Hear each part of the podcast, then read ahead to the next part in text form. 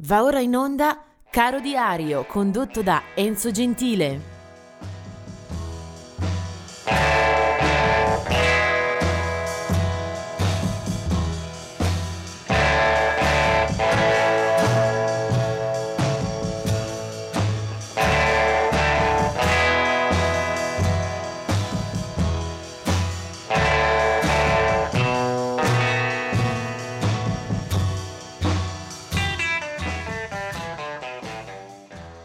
Ben ritrovati per questo 22 dicembre. Vediamo subito alcune ricorrenze di nascita per questa giornata. Del 1944 è Barry Jenkins eh, che entrerà nel 66 alla batteria nel gruppo degli Animals, eh, naturalmente passati alla storia per eh, altri membri costituenti, ad esempio Eric Bardon, ma eh, gli Animals comunque eh, rimarranno ancora in vita per qualche stagione e Jenkins eh, da, dai tamburi fornirà il suo contributo. Del 1946 è invece la nascita di Rick Nielsen eh, dei Chip Trick, un gruppo questo che personalmente non mi ha mai del tutto convinto né appassionato, ma mm, indubbiamente hanno un certo ruolo nella storia a partire dalle loro prime incisioni che risalgono al 1977. Eh, Rick Nielsen, eh, chitarrista, eh, nasce a Rockford, è un, eh, appunto in Illinois ed è un eh, musicista che poi forse ricorderete anche per i buffi cappellini, per il modo di vestirsi, per anche eh, la, la, l'atteggiamento sicuramente simpatico, comunicativo che ha nello stare sul palco. Eh, I suoi album, diciamo, sono a mio avviso meno memorabili. 1949, qui invece si affronta un pezzo di storia importante della musica pop. Infatti eh, in eh, questa data nascono i eh, gemelli eh, Robin e Morris Gibb, eh, il loro fratello maggiore invece Barry. E insieme costituiscono appunto questo gruppo eh, che dopo un periodo di stazionamento in Australia poi torna nella natia Inghilterra per costituire uno dei fenomeni maggiori in termini anche di vendite di dischi eh, si calcolano circa 250 milioni di dischi nella loro eh, avventura professionale. Eh, dopo aver abbracciato nei primi anni anche un tocco, un pizzico di psichedelia, qualche tentazione prog e poi mh, alcuni brani che fanno il giro del mondo e dei jukebox proprio perché è di grandissimo successo anche melodico, penso a Massachusetts, penso a Word, ehm, a I've Got a Message to You. Ecco, i Bee Gees poi eh, svoltano però indubbiamente eh, nel, nel seguito della carriera. Sarà un album molto ambizioso che forse qualcuno ricorda, Odessa, un concept album che aveva una copertina in prezioso velluto rosso, eppure sarà comunque con eh, la febbre del sabato sera che porta la loro musica che i Bee Gees eh, diventano un uh, monumento dal punto di vista del mercato discografico.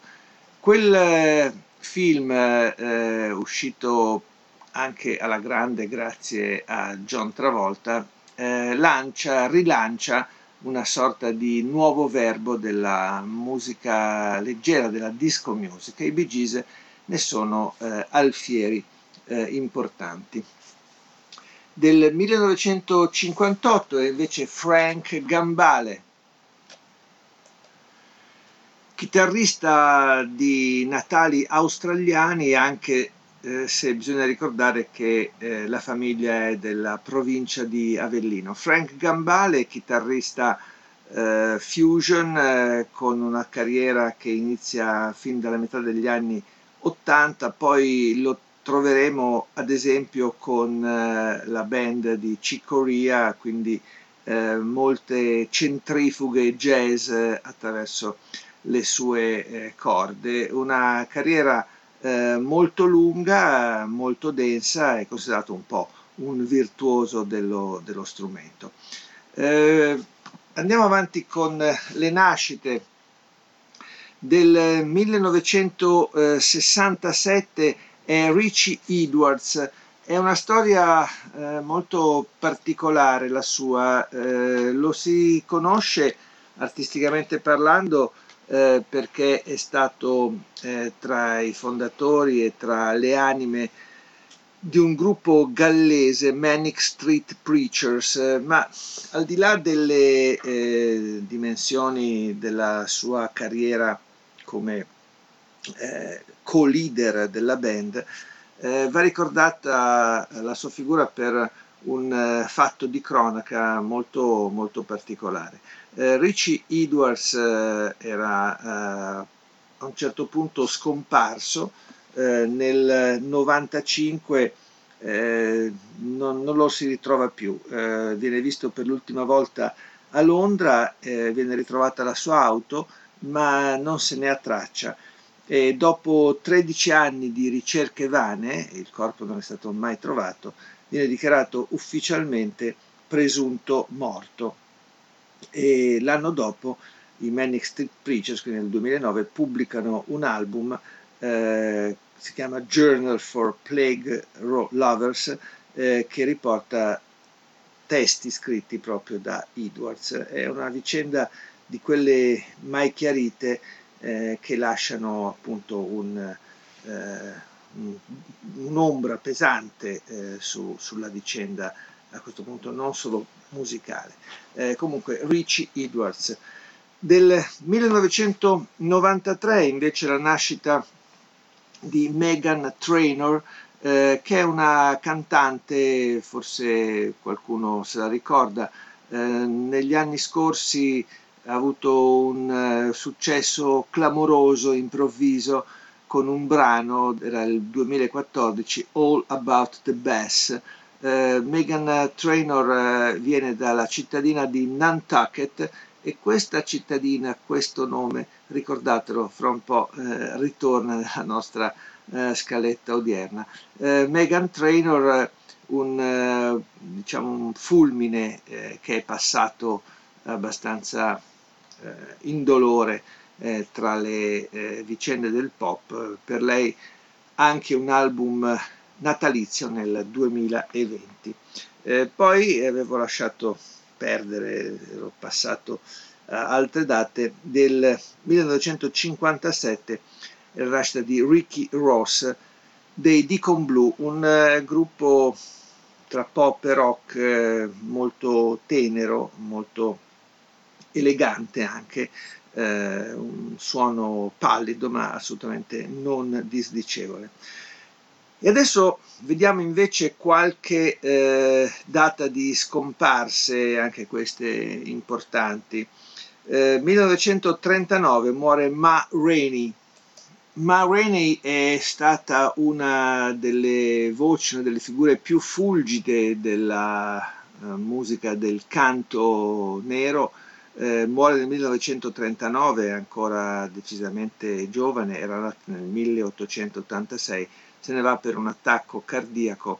Il suo stile blues eh, ha lasciato una impronta molto netta e molto profonda nel campo dell'espressività vocale femminile, anche la stessa Bessie Smith aveva eh, trovato in lei una ispirazione.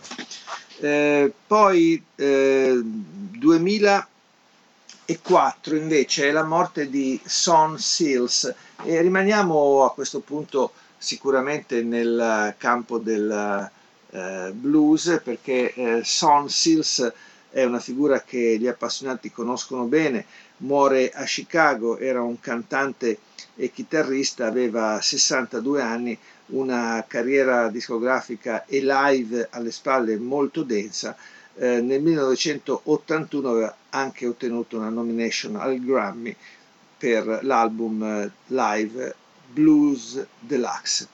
Eh, indietro di un paio d'anni, marcia indietro perché il 22 dicembre del 2002 muore eh, Joe Strummer, un simbolo della musica degli anni 70-80 soprattutto, anche lui muore per un attacco cardiaco nella casa inglese di Broomfield.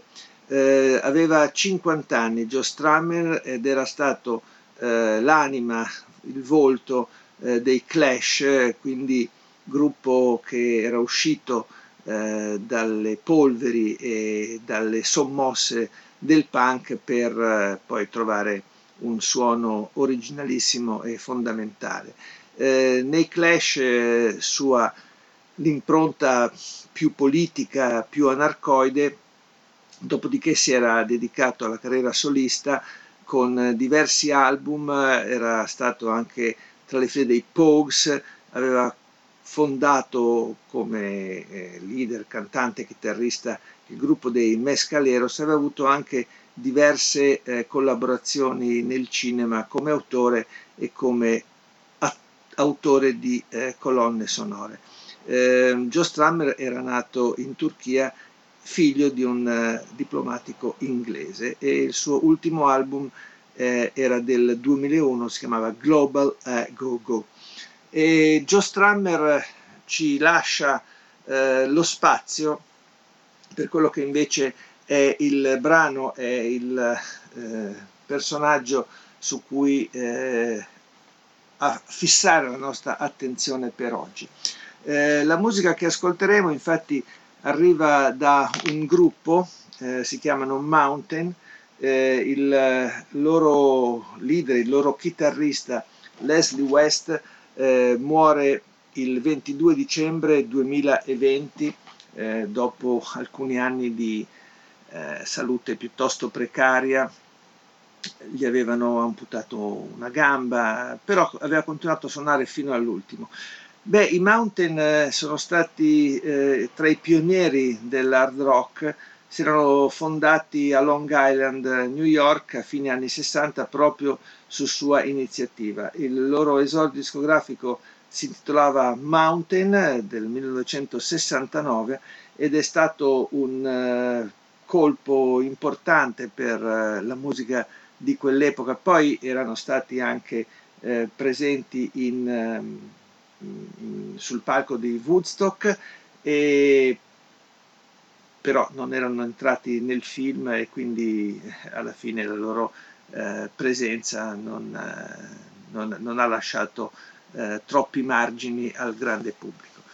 chitarrista che poi si è dato anche a una densa eh, carriera a proprio nome, eh, lo vado a riprendere non dal secondo album, che era peraltro molto buono, Nantucket Slave Ride, in quel 71 pubblicano addirittura tre album, eh, ma vado a prendere un eh, brano eh, che eh, invece compare sempre in quella stagione, si chiama Flowers of Evil, i fiori del male, dove eh, registrato parzialmente live c'è una bellissima eh, fosforescente versione di Roll Over Beethoven, un tributo quindi a Chuck Berry, una delle loro eh, grandi eh, ispirazioni. Lui è Leslie West con I Mountain e questa è Roll Over Beethoven.